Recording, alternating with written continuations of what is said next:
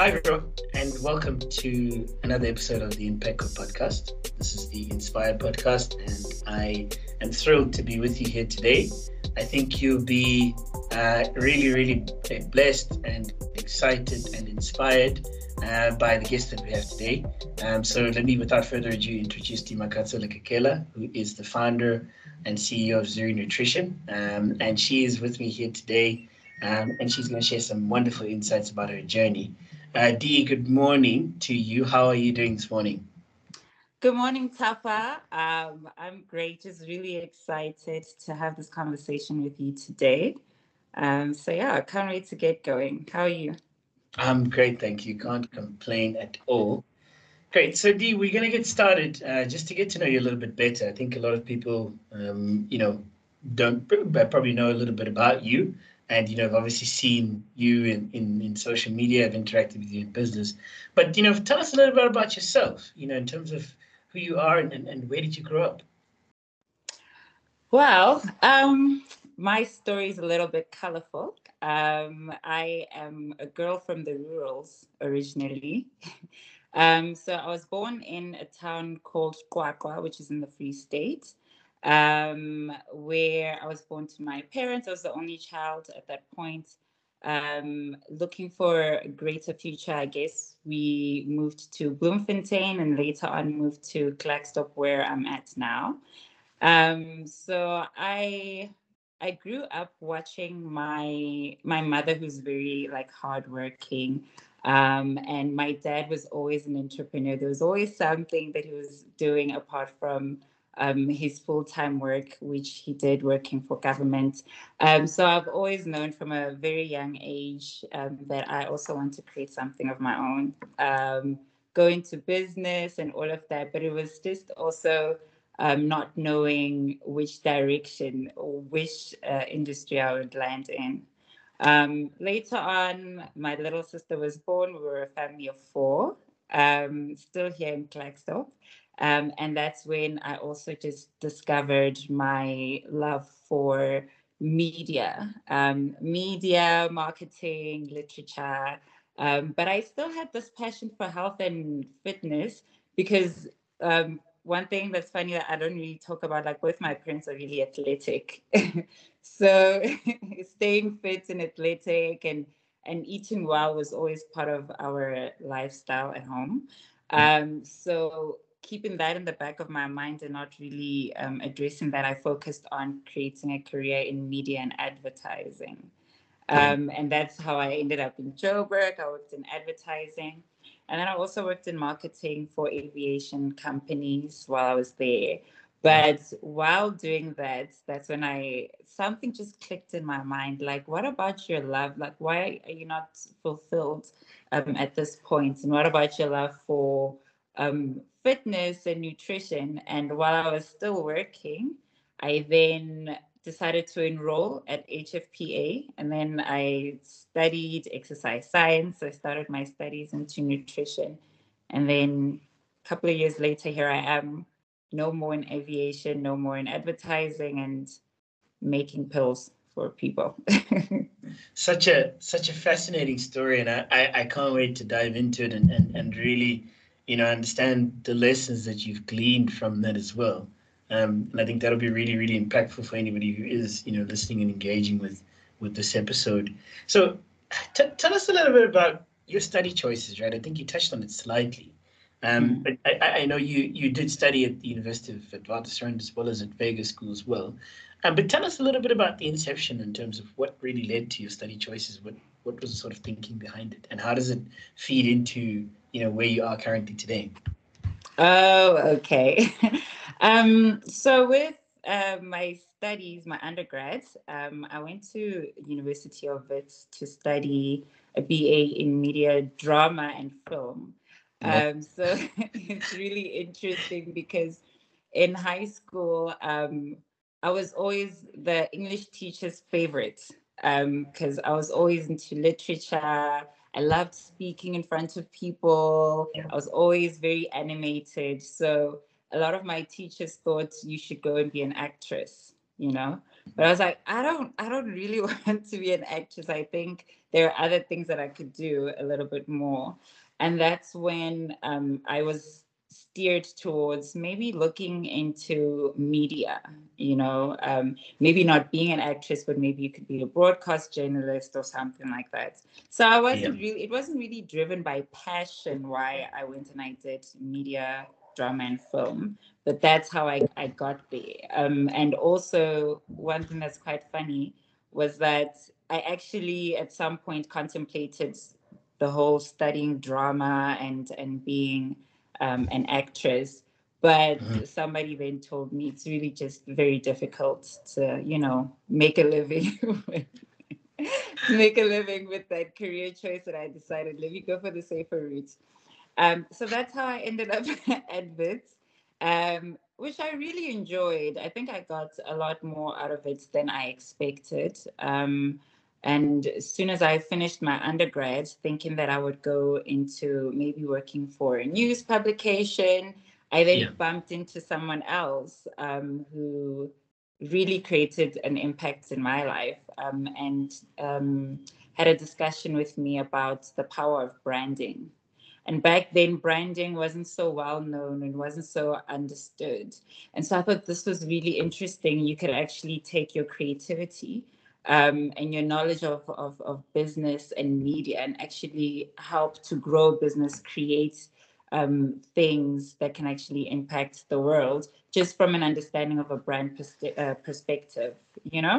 Yeah. And then so went back home. My parents thought they were done, you know, paying for these hefty university fees. And I said, guys, mm-hmm. I want to do uh, an honors degree in branding. Um, and that's how I ended up at Wits, I mean, at Vega. Yeah. Um, and like um, both experiences were very, very different. I think Wits was very um, technical, critical thinking. And Vega was very much tapping into creativity and, and, you know, how to resonate with people and how to, you know, build something outside of just building a product, but something that can impact and uh, resonate with people as well. So both of my studies just sort of like went in together um, yeah. really wonderfully. Um, after that, like I mentioned, when I was um, working in aviation, I was at Comair at the time um, doing brand management. Um, and I realized I probably would enjoy doing brand management Um, somewhere in the health and fitness um, sector. Yeah. And so um, as a hobby, I signed up with H F P A, which is a, a health and fitness um, academy. They have a campus in Rivonia in Johannesburg, which is where I studied uh, exercise science. Um, and then from there, I also did a course in nutrition.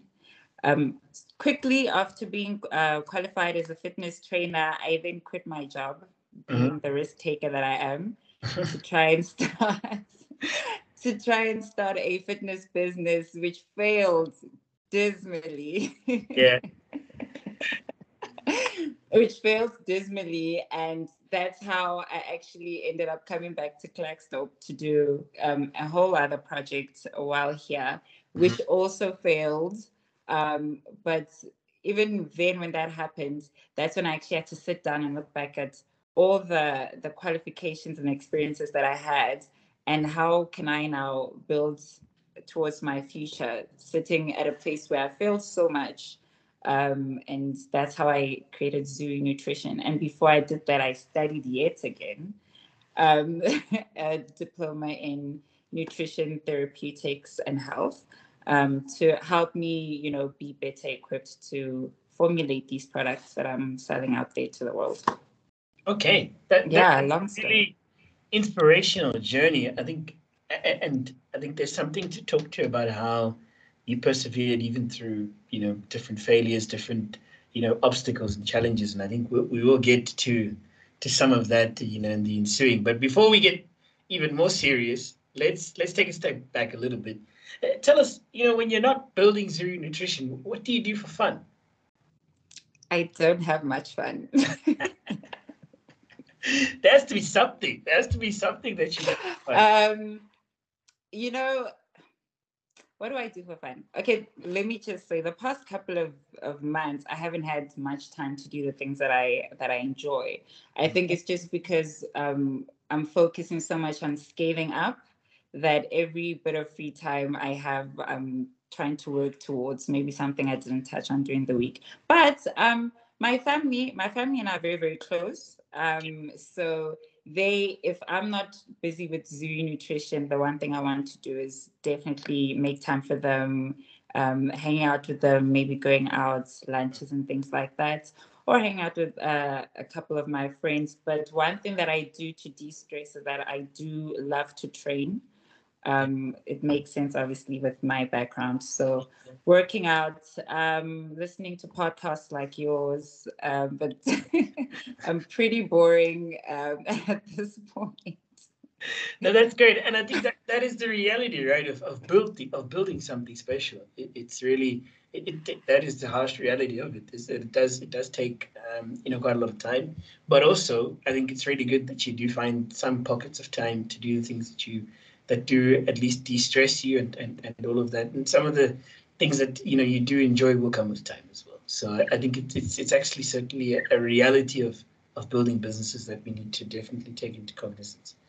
Um, so then in terms of talking about beauty and wellness, and I want to just touch on this, you know, a little bit. I think we've already touched on the birth of, of Zuri Nutrition, but I'd like to, to get your thoughts on why do you think there's there's such a drive to focus on, on beauty and wellness in today's world? And I, and I think this is something that I think has really started to, to take shape um, over the last few years, and there's a lot of focus on it.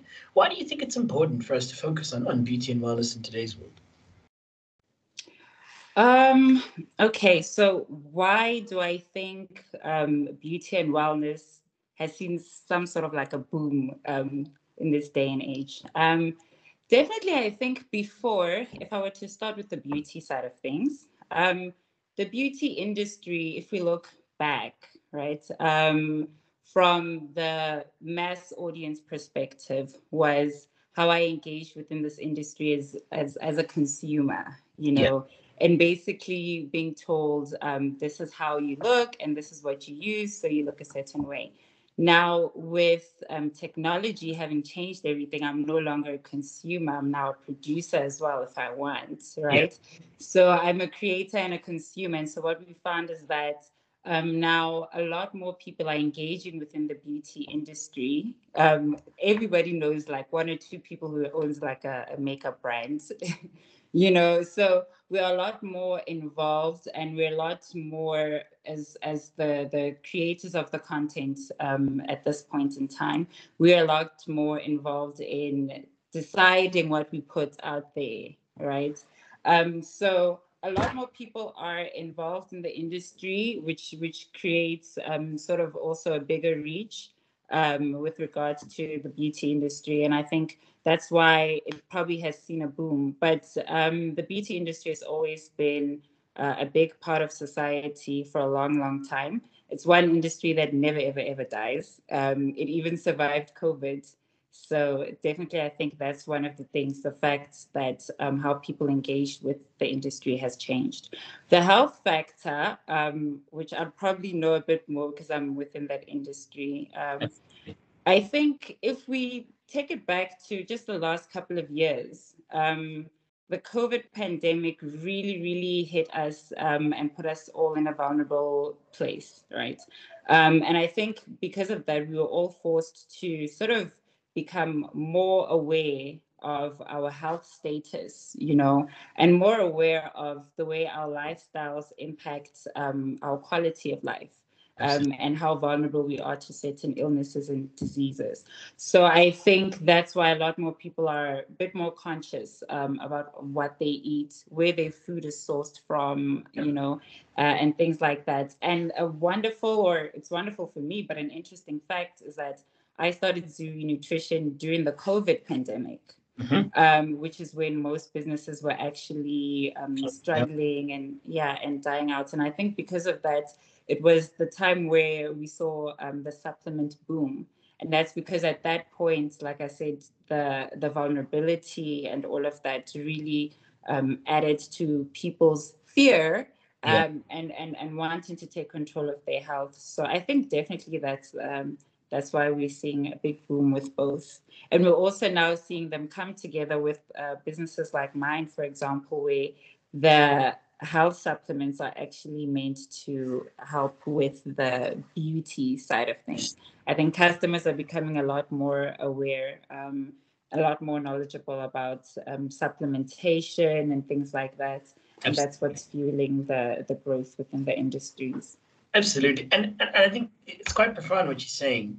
Um, I think there has been that massive shift, and the COVID pandemic did have a massive effect on that. I, I, I think with with that focus comes a risk of of, of comparing some uh, myself to somebody else in terms of you know beauty and wellness. Um, you know, particularly in today's age of social media, you know where where that's sort of portrayed, and people sort of portray their wellness journey or their beauty journey, and you know I myself obviously then you know will compare myself to that. And I'm quite curious to get your thoughts on how does one overcome that, right? That spirit of comparison, uh, you know, of one's beauty and wellness, because it's actually supposed to be about yourself, right? It's supposed to be mm-hmm. personal journey. It's supposed to be, and if somebody shares their personal journey, it's meant to inspire you and not actually to discourage you, you know, in a form, in a form of comparison. But I'm quite curious how you think, you know, one should overcome that, that, that spirit of comparison.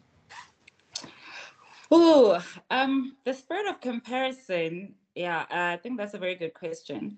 Um, and how to overcome that. Uh, one thing I will say is, um, and it touches on what I spoke about before, that within the beauty industry, we're no longer consumers, we're producers. And there's like a danger in that, yeah. right?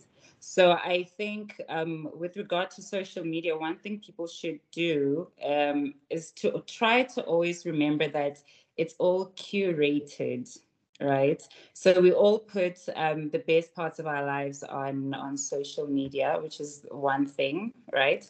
Um, so it cannot be taken at face value. And also your health journey and your your fitness and beauty journey is really something that is personalized. I, I would say, like I always say, you're at your most beautiful when you're at your healthiest. And beauty looks different, and beauty is appreciated by the fact that we are all different. Yes. Um, and so one thing I would say is to always keep that in the back of your mind.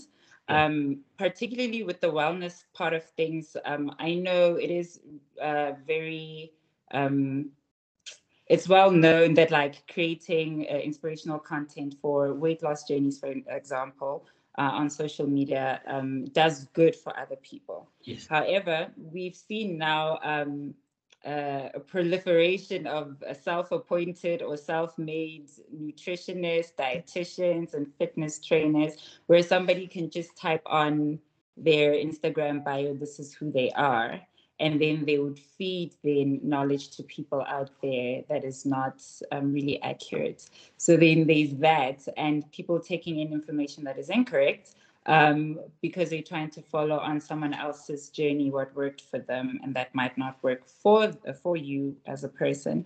But yeah. even more so, that could cause um, danger and harm. So don't compare. Um, Instagram and social media is is curated. Don't take advice from anyone who's just a self-appointed, um, you know, nutritionist, beautician online. You'd yeah. rather um, go within the real world if you if you really need to improve, and consult people who are qualified within that space. Yeah. Absolutely. No, thank you for that. I think really profound. I loved when you said, you know, you have to be most beautiful when you're healthiest, and I think that's that's extremely profound. And so, as as a final question, um, you know, we always ask our our, our guests this question, and, and really, it's about impact, right? So so tell us about how you make an impact in your world, in short. In short. um, okay, in short, I think um, this sort of shows itself uh, within my business, within my personal life, and, and all of that. I, I really am all for women empowerment. Um, I am really passionate about that. I'm passionate about children. Um, and so with that being the case, um, I, within my business, I create opportunities for um, young women who are out of work or maybe just finished graduating and can't find job opportunities. I give them a chance through my business to, to take on practical learnings. And one thing that I also do is I, I really, um, I take it over and above, um, you know, teaching somebody skill sets and all of that. But I'm always one to push uh, forward opportunities towards them, because I really think I am doing good as a person if I can see how somebody's life has changed from the time that they've come in and they've left. And I've taken that spirit to, um, you know, using my company to create that space, um, to also partnering with other organizations that believe in the same thing. Yeah. And so I work with a company called Virtual Internships. They're based in the U K. And we run um, programs, well, they run programs where I participate most of the time to um, bring women back into the workplace and give them practical experience so that they can have the confidence to apply for jobs after having been out of the, the job market for a while. Um, the, you said short, it's hard to keep it short. Well, that's impact, right? If you've got a lot of impact, then there's a lot to say. Ah, it's, it's not that it's a lot, but... Yeah. Um, Definitely, I think um, the other thing with the with children, um, when I started my business, I was obviously doing a lot of research into nutrition within the continent. And it really dawned on me, and it, it really shocked me how I wasn't aware, and I'm not alone. Well, I wasn't alone at the time, that South Africa still suffers a great deal from malnutrition and stunting um, for children under five. And so that's something that I really work towards, um, the partnership that I have with the Lunchbox Fund, um, making sure that I can at least do my bit, or my company can at least do um, our bit into helping them sort of fight this malnutrition crisis. And also, because it's such a passion for me to alleviate that, um, I am trying to steer my business to not only be a beauty nutrition business, but in the future, we need to also be creating therapeutics for children so that they don't suffer from this um, throughout the, the long-term aspect of their lives. So that's how I try to make an impact. Okay, and, and you said short. and you certainly do, and you certainly do. Dee, I want to thank you for coming onto the Impactco podcast. I want to thank you for the insights that you've shared. I think people have, have definitely been inspired, and, and, and definitely, I think there's there's a lot of lessons that you've learned um, along your journey, and, and challenges that you've encountered. And I think some which stand out for me is, you know, pushing through, you know, different challenges that you've encountered, different mountains that you faced, and climbing over them and going for it. You know, your perseverance in studying, um, you know, being really intentional about knowing what it is that you're talking about, and knowing it, what it is that you do, I think is something to be to be well respected. And I think your your views on, on the importance of wellness, right? And and the foundation from which you're building your business from is, is certainly exceptional to see. And so I want to thank you for coming onto the podcast. I, I hope that you've enjoyed it, and I hope it's been a reflective journey for you as well. Thank you so much, Tafa. I really appreciate your time as well. Great. And to you, the listener, we want to thank you for listening and watching and engaging. Uh, if you'd like to find out more uh, about the podcast, please head over to our website, which is impact dash co dot co dot z a, or to our Instagram page, which is at underscore impact dot co, uh, to find out more about us. And we'd love to hear from you, and, and love to hear what you thought of the episode, and love to hear your thoughts. So from Dee and myself, we want to say thank you and goodbye. Bye-bye.